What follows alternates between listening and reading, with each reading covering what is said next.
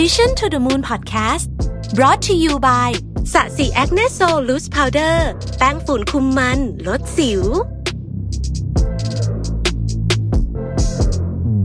สวัสดีครับ ยินดีต้อนรับเข้าสู่ Mission to the Moon Podcast นะครับ คุณอยู่กับผมรวิศ หาญอุตสาหะครับ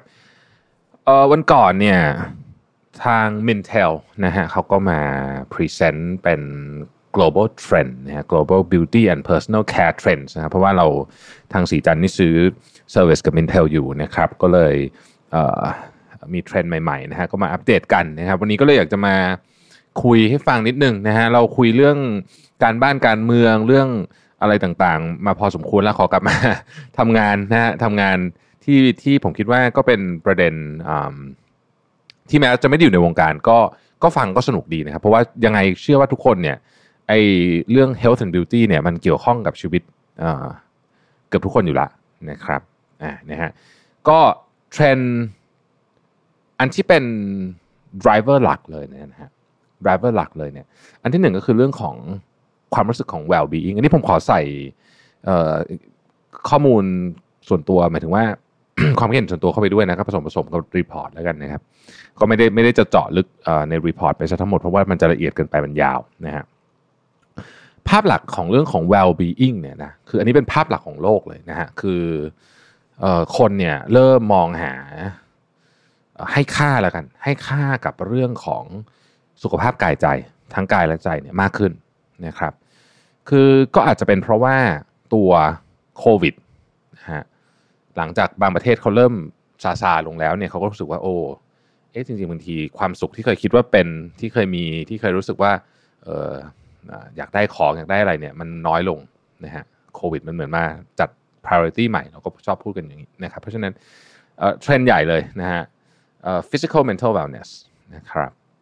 อีกอันหนึงก็คือเป็นเรื่องของสภาพแวดล้อมนะอันนี้คนก็จะเริ่มให้ความสำคัญกับเรื่องนี้มากคือจริงๆมันต่อกับเรื่องแรกนะครับเรื่องของสภาพแวดล้อมที่ตัวเองอยู่นะฮะเอิ่มอาจจะใช้เวลากับพื้นที่ใกล้ตัวมากขึ้นแล้วกันต้องใช้คำนี้นะครับในอดีตเนี่ยเราอาจจะ เหมือนกับไปไปหลายๆหลายๆที่ใช่ไหมแต่ว่า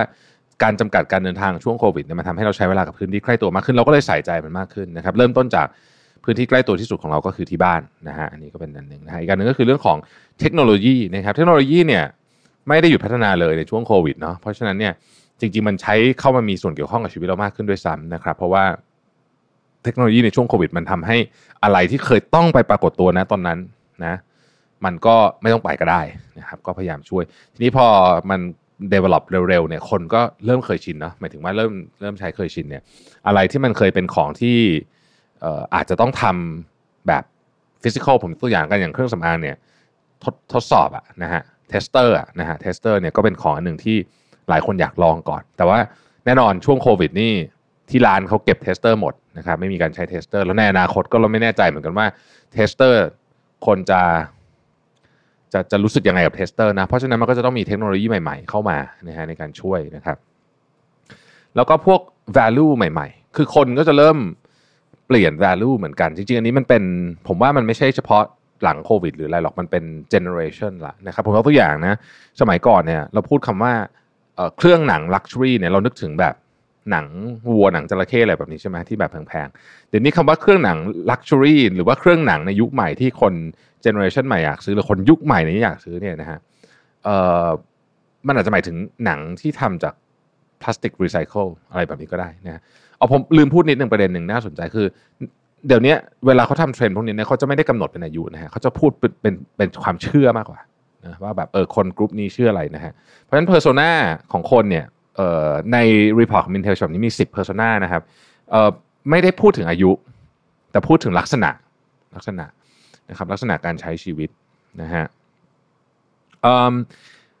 อะไรเป็นสิ่งที่เปลี่ยนไปที่น่าสนใจนะครับเกี่ยวกับตัวลูกค้านะฮะคนจำนวนเยอะมากเลยนะครับ ซื้อของที่เกี่ยวกับความสวยความงาม และของใช้ส่วนตัวออนไลน์มากขึ้นนะครับ อันนี้ 38%ตอบของตลาดอเมริกาเนาะแล้วก็ยินดีจะแชร์ข้อมูลบางเรื่องมากขึ้นนะครับ ประมาณสัก 27%ตอบว่าพวกแบบเอ่อ biometric data เช่นข้อมูลกรุ๊ปเลือดนะฮะข้อมูลเรื่องของออลายนิ้วมือพวกนี้นะฮะก็ยินดีจะแชร์มากขึ้นนะครับ แล้วก็อีกอันหนึ่งนี้ก็คือว่าคนชอบ livestream มากนะเพราะถึง beauty รู้สึกว่าไอ้ไอ้การใช้ livestreaming เนี่ยมัน work มากนะครับคนจำนวนมากชอบอันนี้นะครับเพราะฉะนั้น livestreaming แม้ว่าจะจบโควิดไปแล้วก็น่าจะยังอยู่อีกพอสมควรทีเดียวนะครับเเรื่องของ personalization นะฮะ personalization คือการทำให้มันตรงกับความต้องการของลูกค้าคนนั้นคนเดียวเนี่ยในอดีตมันก็มีการทำ personalization แต่ว่าตอนนี้เนี่ยมันมีการเข้ามาถึงของ AI นะครับการเข้ามาถึงของ AR VR ทั้งหมดทั้งมวลนี้เนี่ยมันทำให้การทำ personalization เนี่ยง่ายขึ้นในขาเก็บข้อมูล ในขาการผลิตเองนะครับเทคโนโลยีใหม่ๆ ก็ทำให้การ personalization เช่นเเหมือน ถ้าเราเคยนึกออกมันเคยมีโฆษณาผสมสีบ้านที่ผสมได้เป็นหมื่นๆเฉดนะฮะไอ้เครื่องมือแบบนั้นเนี่ยมันก็เริ่มมีการใช้ในวงการเครื่องสำอางแล้วเหมือนกัน เพราะฉะนั้นในทางทฤษฎีนะ มันสามารถทำได้นะครับ personalization แบบสุดๆเลยเนี่ยนะฮะแล้วก็ retail ecosystem ในอนาคตเนี่ยลูกค้าจะไม่ได้คือถ้าลูกค้าจะไปที่ร้านนะฮะลูกค้าจะไม่ได้ไปแค่แบบ แบบไปซื้อของแบบเดินมาหยิบจ่ายตังอะไรเงี้ยต้องลูกค้าต้องการ experience จากที่ร้านนะครับ และในอนาคตอันไม่ไกลจากนี้เนี่ย เราอาจจะเห็นพวกแว่น VR ในการช้อปปิ้งซึ่งมันก็จะช่วยเปลี่ยนเรื่องของการซื้อพวกเครื่องสำอางและ personal care ด้วย อย่างที่บอกมันอาจจะสามารถลองแล้วก็เห็นได้เลย ทั้งทั้งที่เราอยู่ที่บ้านนี่แหละนะครับ ก็อาจจะทำให้ เหมือนกับมุมมองของการทำพวก personal care เนี่ยเปลี่ยนไปนะครับเเขาบอกว่าในเซาท์อีสเอเชียแล้วก็จีนเนี่ยนะหนึ่งใน persona ที่น่าสนใจมากเลยคือคนเล่นเกมนะคือคนเล่นเกมเนี่ยในพื้นที่ของเกมเนี่ยมันมีที่ในการทำการตลาดกับคนที่เล่นเกมได้นะครับ แล้วก็ยังเป็นพื้นที่ที่ใหญ่มากมีมีแบรนด์เข้าไปทำเยอะแล้วแหละตอนนี้แต่ว่ามันก็จะมีอะไรทำเยอะพวกเกมมันเป็นอีกโลกหนึ่งเลย มันคือมันคืออีกโลกหนึ่งเพราะฉะนั้นมันก็คืออีกกฎหนึ่งของการทำโฆษณาเนาะก็ก็น่าสนใจ นะครับแล้วก็ เขาบอกว่าตอนนี้เนี่ยอินฟลูเอนเซอร์จะสำคัญมากนะครับจะยังสำคัญอยู่นะฮะแต่ที่น่าสนใจคือจะมีอินฟลูเอนเซอร์ที่เป็น AI อะเราเคยเห็นในข่าวใช่ไหมฮะเป็นแบบหน้าเหมือนคนเลยนะฮะเหมือนคนทุกอย่างเลยอะแต่ว่าเป็น AI นะฮะอันเนี้ยก็น่าสนใจว่า เอ้ยอาจจะเข้ามามามามากำหนดทิศทางใหม่ได้นะครับ เอ่ออันนี้ผมพูดเลยไปถึงว่า อนาคตอาจจะเป็น AI ที่เป็นเหมือนกับคนที่เป็น beauty advisor อะเป็นเหมือนกับแต่ก่อนเป็นเราไปเคาน์เตอร์เครื่องสำอางมีคนมา แนะนำเราใช่ไหมฮะแต่เนี้ยเราจะแบบพูดปุ๊บอยู่ในมือถือ แล้วก็ตอบเราคนเดียวก็ได้เหมือนเราคุยกับ Siri แบบนั้นนะครับ อีกการหนึ่งก็คือว่า อันนี้มันเป็นเทรนด์ของโลกอีกแล้วก็คืออนาคตเนี่ยพวกคำสั่งต่างๆ จากมนุษย์เนี่ยมันจะเป็น voice base audio base เยอะนะครับเพราะฉะนั้นพวก touch point ต่างๆ ที่อยู่ในเว็บไซต์ในต่างๆ ก็อาจจะเป็น audio base ซะเยอะนะฮะแล้วก็น่าสนใจก็คือว่าอีกหน่อยเนี่ย คนจะไม่ค่อยอยากจับอะไร แล้วจริง ๆ เครื่องสำอางการซื้อเครื่องสำอางของความสวยความงามเนี่ยมันจับของเยอะมากนะครับเพราะฉะนั้นในอนาคตอันใกล้เนี่ยเราก็มีแนวโน้มว่าเราจะต้องนำเทคโนโลยีมาเพื่อลดลูกค้าจะได้ไม่ต้องมาสัมผัสของเยอะแม้จะอยู่ในร้านก็ตามนะครับ เพราะเขาเชื่อว่า คนจำนวนมากเนี่ยก็จะยังคงห่วงเรื่องนี้อยู่นะครับ อีกเรื่องหนึ่งที่เป็นเทรนด์ใหญ่ของโลกก็คือเรื่องของ eco ethical ก็คือความรู้สึกที่เราจะต้องใช้ของอย่างรับผิดชอบนะครับ คนจำนวนมากเนี่ยอยากซื้อของที่รู้ว่ากระบวนการการผลิตมีของเสียออกมาน้อยนะครับ แล้วก็อีกกลุ่มหนึ่งก็อยากซื้อของที่ใช้ผลิตภัณฑ์จากโลเคอลเยอะๆนะครับ แล้วก็อีกกลุ่มหนึ่งก็เป็น ethical interest นะฮะอยากซื้อของที่บริษัทมีเหมือนกับคล้ายๆกับไม่ไม่ทำอะไรบางอย่างเขารู้สึกว่ามันมันมันผิดจริยธรรมต่างๆนะพวกนี้นะฮะก็ในในตัวในในนี้ก็ยกตัวอย่างหลายอย่างตัวอย่างเช่นรอเรลนี่มีโรงงานรีไซเคิลน้ำนะครับที่วอซอแล้วก็ลดลดปริมาณการใช้น้ำในการผลิตเครื่องสำอางอะไรแบบนี้นะฮะ หรือมันก็มีพวกที่แบบเราสามารถสแกนนะในในบางยี่ห้อเนี่ยเราสามารถสแกนดูเรื่องของว่าไอ้ product นี้มันผลิตยังไงต่างๆนะเหล่านี้นะครับที่น่าสนใจเกี่ยวกับเเรื่องไอ้ไอ้เนี่ยไอ้เรื่องของพวก local เรื่องของ environment เนี่ยนะฮะคือในอนาคตเนี่ยมันจะไม่ใช่แค่เป็นแบบใช้คำว่าเป็นกิมมิกละนะฮะมันจะกลายเป็นหนึ่งในข้อที่ลูกค้าให้ความสำคัญมากนะฮะ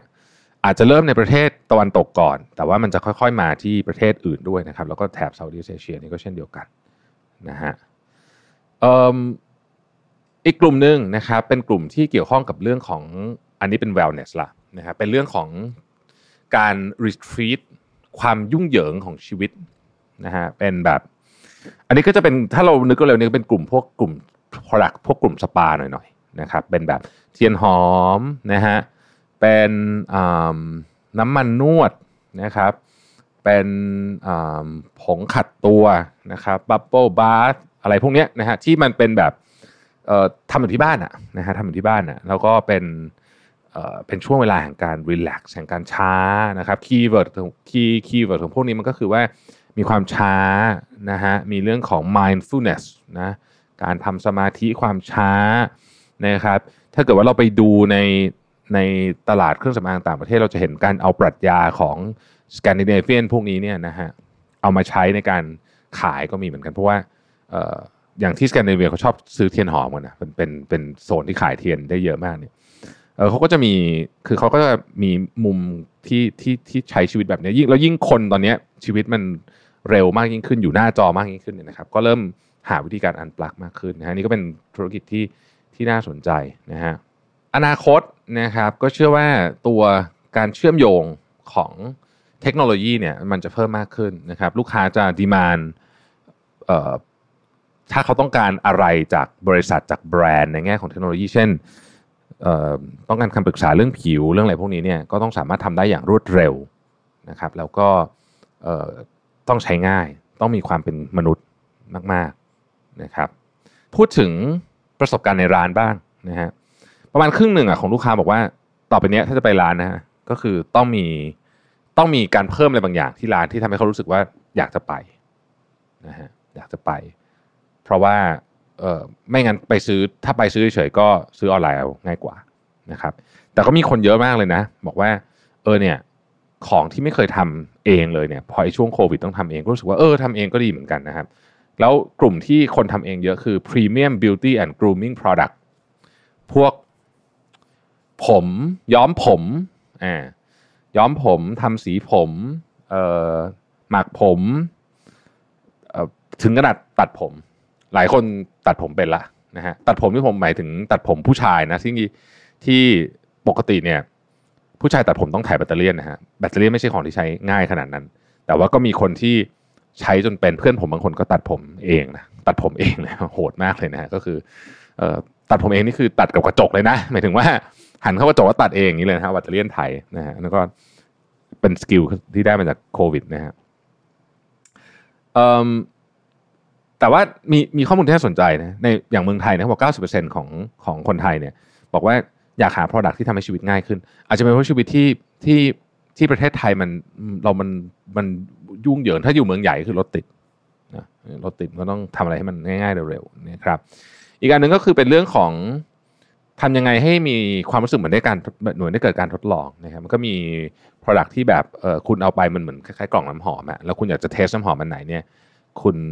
มันจะปล่อยกลิ่นออกมาเลยนะฮะมันได้แบบ 20-30 ครั้งนะเพราะฉะนั้นมันก็ผสมน้ำหอมเหมือนคงจะแยกน้ำหอมข้างในแล้วก็ผสมแล้วก็ออกมาเป็นกลิ่นที่เราจะเทสแล้วคุณก็สั่งออนไลน์อะไรแบบนี้นะครับก็ก็น่าสนใจนะฮะเอ่ออนาคตเนี่ยอาจจะมี